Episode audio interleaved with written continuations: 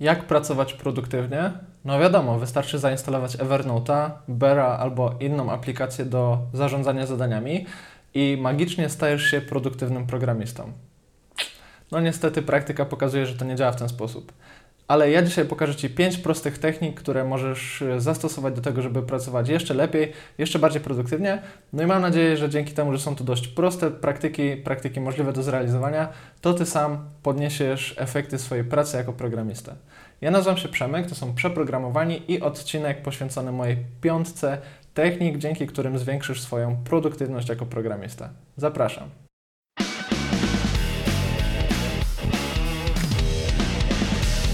Zanim przejdziemy do tematu produktywności, który jest niesamowicie ważny dla każdego, kto produkuje dowolną rzecz, to chciałbym Cię jeszcze zaprosić do naszego newslettera. Jeśli zapiszesz się na naszą listę mailingową, to nie tylko nie przegapisz żadnych treści, które produkujemy na przeprogramowanych, czyli filmów, artykułów, blog postów itd., tak itd., tak ale też uzyskasz dostęp do materiałów bonusowych, których nie publikujemy nigdzie indziej.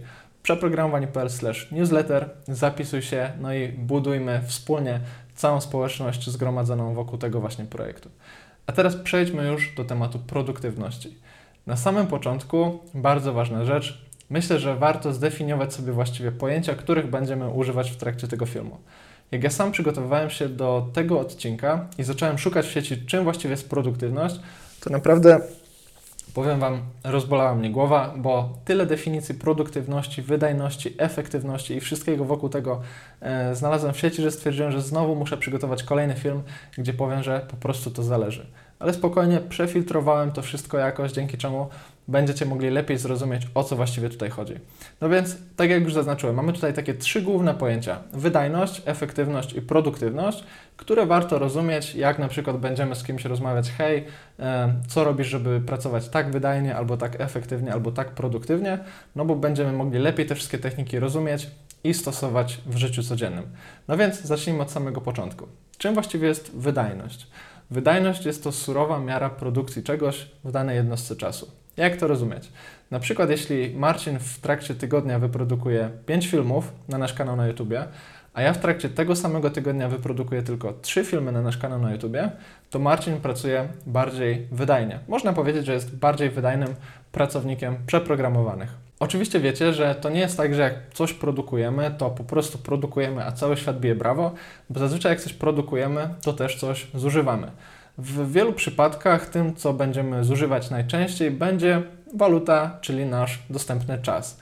No i tutaj mamy takie drugie pojęcie, pojęcie efektywności, które właśnie mówi nam o stosunku zużytych dóbr czy też zasobów do tego, żeby wyprodukować określoną ilość czegoś innego.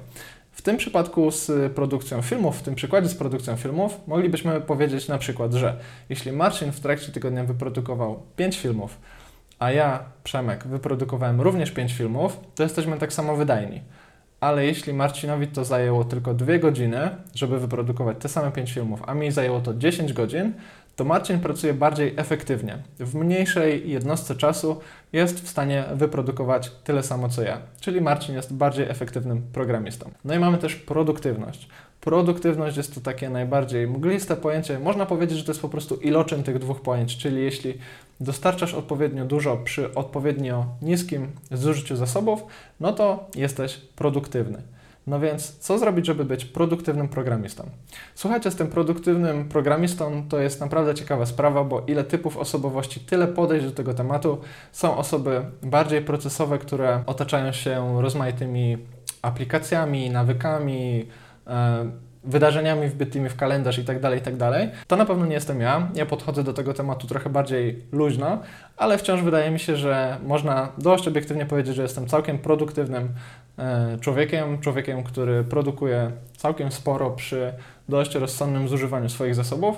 Dlatego ja chciałbym Wam powiedzieć, jakie są moje techniki, konkretnie jest ich pięć, które pomagają mi właśnie pracować w sposób produktywny. Taką pierwszą techniką, e, która pomaga mi odpowiednio zarządzać tą walutą, o której powiedziałem wcześniej, czyli dostępnym czasem, jest prosta technika, najważniejsza rzecz danego dnia. Technika ta polega na tym, żeby na samym początku dnia zastanowić się, jaka jest jedna najważniejsza rzecz, która powinna się wydarzyć konkretnego dnia. Dlaczego? Dostępny czas, który mamy, który na przykład spędzamy w pracy, będzie wykorzystywany na wiele różnych sposobów i przeznaczany na wiele różnych aktywności.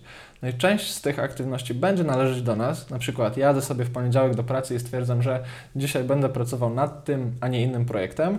No ale część tego czasu zostanie przeznaczona na coś, co zupełnie nie zależy od nas. Ktoś zaprosi nas na jakieś spotkanie, ktoś podejdzie do naszego biurka i zacznie się jakaś rozmowa, pójdziemy na kawę. Dlatego musimy pamiętać, że ten wolny czas będzie wykorzystywany do wielu różnych czynności. No i ta moja technika, czyli najważniejsza rzecz danego dnia, pozwala mi przynajmniej dostarczyć pięć kluczowych rzeczy, jakichś e, obiektywów w trakcie pięciu dni pracy. Tylko pięć, nie 15, nie 10, nie 25, ale technika ta pozwala mi przynajmniej zagwarantować to, że po pięciu dniach pracy dostarczy naprawdę pięć ważnych rzeczy. No i te rzeczy to może być coś innego. Czasami jak jestem w projekcie, to po prostu chodzi, żeby coś ważnego zakodować.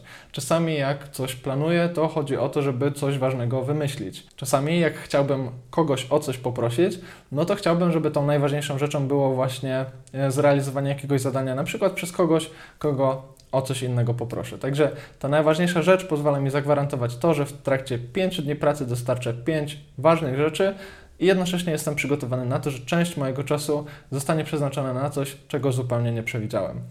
Możemy iść poziom wyżej i zastanowić się, co zrobić, żeby produktywnie spędzać cały tydzień. Moja taka podstawowa technika do tego, żeby odpowiednio zarządzać czasem w trakcie tygodnia, to jest tak zwany week launch i week shutdown.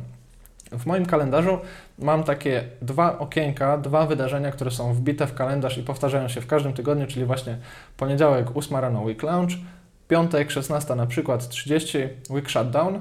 I to, co robię w trakcie tych okienek czasowych, to jest realizacja kolejnych punktów z listy startowania tygodnia i kończenia tygodnia.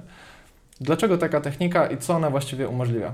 Jeśli jestem e, w poniedziałek rano w pracy i cały tydzień się zaczyna, to chciałbym się przygotować na to, co będę robił w trakcie pięciu dni albo na co powinien się przygotować zespół, który akurat teraz prowadzę. No więc mam taką listę procedur, jak chociażby przeglądanie bugów, e, przeglądanie Jiry, e, zobaczenie tego, co właściwie znajduje się w kalendarzu, czy ktoś coś dodał, czy muszę o czymś z kimś porozmawiać, czy muszę kogoś na coś przygotować. Po prostu mentalnie przygotowuję się w poniedziałek rano na to, żeby cały ten tydzień rozpocząć w odpowiedni sposób. Mam plan na cały tydzień, realizuję potem najważniejszą rzecz danego dnia, no i tydzień się kończy i przychodzi week shutdown. Week shutdown to jest takie właśnie znowu okienko w kalendarzu 30 minut, czasami 15 minut, gdzie po prostu czyszczę wszystko, czyszczę wszystkie notatki, jakieś karteczki poprzyklejane, jakąś listę zadań, przeglądam moją to-do listę, o której jeszcze więcej powiem za chwilę, no i sprawiam, że po prostu przygotowanie do kolejnego tygodnia będzie przebiegać bezproblemowo. Także w perspektywie tygodnia, start tygodnia week launch i koniec tygodnia week shutdown. Trzecia z takich technik, która jest nieco śmieszna, to jest po prostu posługiwanie się kalendarzem. Dlaczego w filmie o produktywnej pracy programisty mówię o posługiwaniu się kalendarzem? Ja bardzo często miałem takie podejście, bardzo długo miałem takie podejście, że kalendarz to jest takie miejsce, gdzie na przykład ktoś doda informację o jakichś imieninach, ktoś doda informację o urlopie, ktoś doda informację o świętach i dość późno przekonają się do tego, że właściwie hej, ale do kalendarza ja też mogę dodawać coś swojego. Na przykład jak chciałbym chodzić we wtorki i czwartki na basen, albo w poniedziałki, środy i piątki na siłownię, albo chciałbym nagrywać filmy, albo chciałbym medytować rano i wieczorem, to ja właściwie mogę to wydarzenie wbić do kalendarza, prawda? To nie jest tylko tak, że do mojego kalendarza ktoś z zewnątrz musi wrzucać rzeczy i na przykład zapraszać mnie gdzieś albo dodawać jakieś wydarzenia, ale ja sam mogę się zmusić do tego, żeby na przykład zawibrował mi telefon, żeby pojawiło mi się jakieś powiadomienie e, i żebym zaczął realizować dane zadanie. Może to być na przykład rano medytacja, może to być e, czytanie książki, może to być słuchanie audiobooka.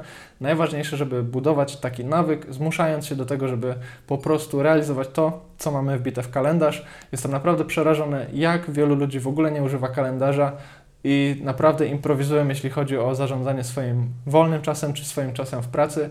Dlatego technika numer 3, błagam Was naprawdę, po prostu używajcie kalendarza. Technika numer 4 wiąże się z tym, co delikatnie zaznaczyłem wcześniej, czyli z to-do listami. Ja oczywiście posługuję się pewnego rodzaju listą priorytetów, ale moja lista priorytetów wygląda nieco inaczej. Nie jest to mój oryginalny pomysł, jest to pomysł prezydenta Eisenhowera, a jest to tak zwana e, matryca czy też macierz ważne i pilne. Jeśli myślimy o takiej klasycznej to-do liście, to zazwyczaj myślimy o liście zadań, które są uporządkowane z góry do dołu. Mamy listę zadań, mamy jakiś backlog tych wszystkich rzeczy, no i realizujemy, realizujemy, realizujemy. Zazwyczaj kończy się to tak, że rzeczy, które pojawiają się gdzieś tam na dole, pojawiają się szybciej niż to, co zjadamy na górze, dlatego po jakimś czasie frustrujemy się, że tak naprawdę nie mamy czasu na realizację tych wszystkich zadań, że ta to-do lista nie działa, no i to wszystko nie ma sensu i znowu zaczynamy improwizować, spędzać czas zupełnie bez żadnej kontroli. To, co ja realizuję, to jest nieco inne podejście do to-do listy. Mianowicie jest to to-do lista z dwoma osiami. Pierwsza oś to jest oś pilne. Zadanie może być pilne, musi być wykonane natychmiast, no albo może być w ogóle niepilne, może być takie, że po prostu może sobie poczekać. No i druga oś to jest ważność takiego zadania. Zadanie może być ważne z dłuższej, w dłuższej perspektywie, na przykład może to być jakieś zadanie związane ze strategią, z wymyśleniem czegoś, Albo może to być zadanie mniej ważne, czyli zadanie, które powinienem zautomatyzować, albo mogę poprosić kogoś mniej doświadczonego o pomoc, albo mogę to zdelegować. No i jak mamy taką macierz, pilne i ważne, to możemy sobie teraz wydzielić cztery kategorie zadań, które tak naprawdę lądują w tej naszej to-do liście. Pierwsza kategoria to jest kategoria pilne i ważne, tak zwane sytuacje kryzysowe. Zadania, które są oznaczone jako pilne i ważne, są to dość rzadkie zadania. Dzieje się coś, o co ktoś nas poprosił, e, coś, co ma niesamowicie wysoki priorytet. Tak naprawdę można powiedzieć, override'uje, nadpisuje wszystko to, co mamy na naszej liście i jak najszybciej musimy tą rzecz zrealizować. Tutaj porada jest taka, żeby tych rzeczy w tym okienku właśnie ważne i pilne nie trzymać zbyt dużo, bo inaczej przejdziemy w taki tryb gaszenia, gaszenia pożarów i nigdy nie będziemy mieć czasu na drugie okienko właśnie na tych dwóch osiach, czyli e, ważne, ale nie pilne. Ważne, ale nie pilne są to zadania strategiczne. Tak naprawdę jest to taka najważniejsza część z tej mojej to-do listy. Są to zadania, które powinienem realizować w dłuższej perspektywie, na które mogę sobie poświęcić trochę więcej czasu i które właśnie pozwalają mi budować pewnego rodzaju strategię w tym, co robię. Na przykład może to być e, planowanie, czy też dbanie o roadmapę zespołu, może to być patrzenie z nieco większej perspektywy, z nieco wyższej perspektywy na plany rozwoju przeprogramowanych. No więc mamy tutaj zadanka, których nie muszę robić dzisiaj, na przykład o 19.30. Powinienem tutaj regularnie e, patrzeć na to, co znajduje się w tej sekcji, ale są to zadania, które teoretycznie przynoszą najbardziej znaczące dla mnie rezultaty. No i mamy też grupę trzecią i czwartą na tej mojej osi, na tej to-do liście. Mamy zadanka, które są pilne, ale nieważne. No i mamy zadanka, które są ani niepilne, ani nieważne. Takie czasami też się um, znajdują.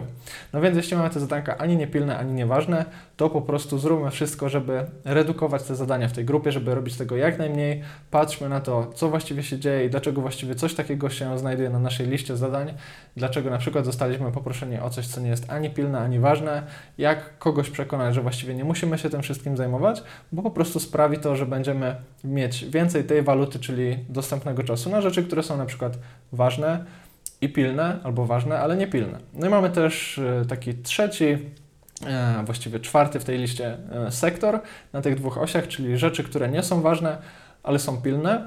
No i tutaj porada jest taka, zgodnie z wszystkimi na przykład książkami do zarządzania, że w tym obszarze możemy to na przykład delegować. Jeśli coś jest pilne, ale nie jest ważne na przykład dla nas, to możemy kogoś innego, kto akurat ma trochę więcej czasu, poprosić po prostu o pomoc.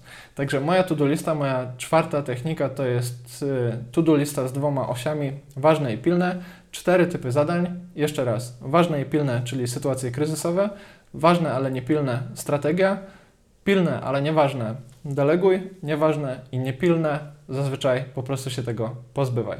No i piąta technika, technika, którą zacząłem stosować całkiem niedawno, ale technika, z którą możecie się czuć wciąż jeszcze nie do końca komfortowo, to jest delegowanie albo po prostu proszenie innych o wyręczenie Cię w jakiejś kwestii. Jeśli w tym momencie biją już Wam dzwony w głowie i wydaje Wam się, że to jest nie fair, no to chciałbym Wam powiedzieć, że delegowanie jest to po prostu jedna z klasycznych technik, na przykład zarządzania zespołem albo zarządzania swoim własnym czasem. Okazuje się, że nie każde zadanie z tej listy, którą opisałem wcześniej, z tej listy ważne i pilne, musi być realizowane przez Was. Czasami ważne jest, na przykład w szerszej perspektywie firmy, żeby coś się stało, ale nie ma tam wcale powiedziane, że to ta konkretna osoba musi zrobić.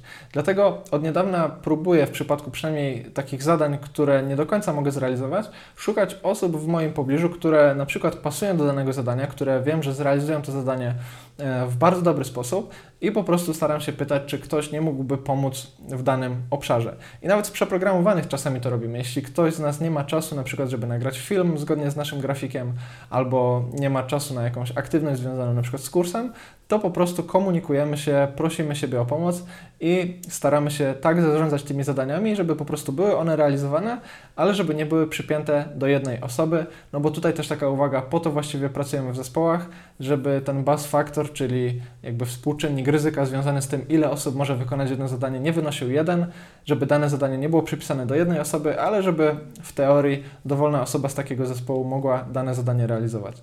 No więc to jest właśnie moja piątka. Nie ma tu żadnej aplikacji, nie ma tu żadnej, e, żadnego produktu związanego z zarządzaniem czasem. Jest to naprawdę proste i rozsądne podejście do tego, na co poświęcać czas, jak patrzeć na te wszystkie zadania, które realizujecie. Jest to coś, dzięki czemu możecie pracować nieco bardziej produktywnie. Jeśli miałbym to podsumować jeszcze raz, to możemy powiedzieć od samego początku. Pierwsza technika. Zastanów się, jaka jest najważniejsza rzecz, jaką możesz zrealizować jutro przygotuj się na to, że nie wszystko zależy od Ciebie. Druga sprawa, na samym początku tygodnia otwórz sobie właściwie ten tydzień, popatrz się na perspektywę całego kalendarza, popatrz się, co tam chodzi, co tam się pojawiło, um, zaktualizuj sobie jakieś zadanka i przygotuj się na to, co po prostu będzie się działo w trakcie pięciu dni. Na sam koniec posprzątaj ze sobą, posprzątaj notatki, e, zastanów się, co będzie w kolejnym tygodniu, czyli zamknij sobie taki sprint pięciodniowy. Trzecia technika to jest po prostu używać tego cholernego kalendarza. Nie traktuj tego tylko jak worek na imieniny i urodziny, ale naprawdę buduj nawyki przez kalendarz, e, stosuj powiadomienia i pamiętaj, że kalendarz masz zawsze przy sobie. Po czwarte, zacznij rozgraniczać zadania na ważne i pilne. Nie prowadź płaskich to-do list, gdzie wszystko jest tak samo ważne i tak samo pilne. No i piąta technika, zastanów się, czy naprawdę wszystko, co jest przypisane do Ciebie, musi być faktycznie realizowane przez Ciebie, czy nie możesz kogoś innego po prostu poprosić o pomoc. Warto jeszcze pamiętać, że ta piątka technik, które pozwalają mi pracować w sposób produktywny, to nie jest coś, co ja mam wyryte w kamieniu. To nie jest tak, że to jest piątka, którą realizowałem jak miałem 15 lat, to nie jest też piątka, którą będę realizował jak będę miał na przykład 55 lat. To wszystko zależy od miejsca, w którym aktualnie jesteś, od ilości zadań, na przykład, które realizujesz, czy też od tego, jak intensywnie wygląda Twój tydzień.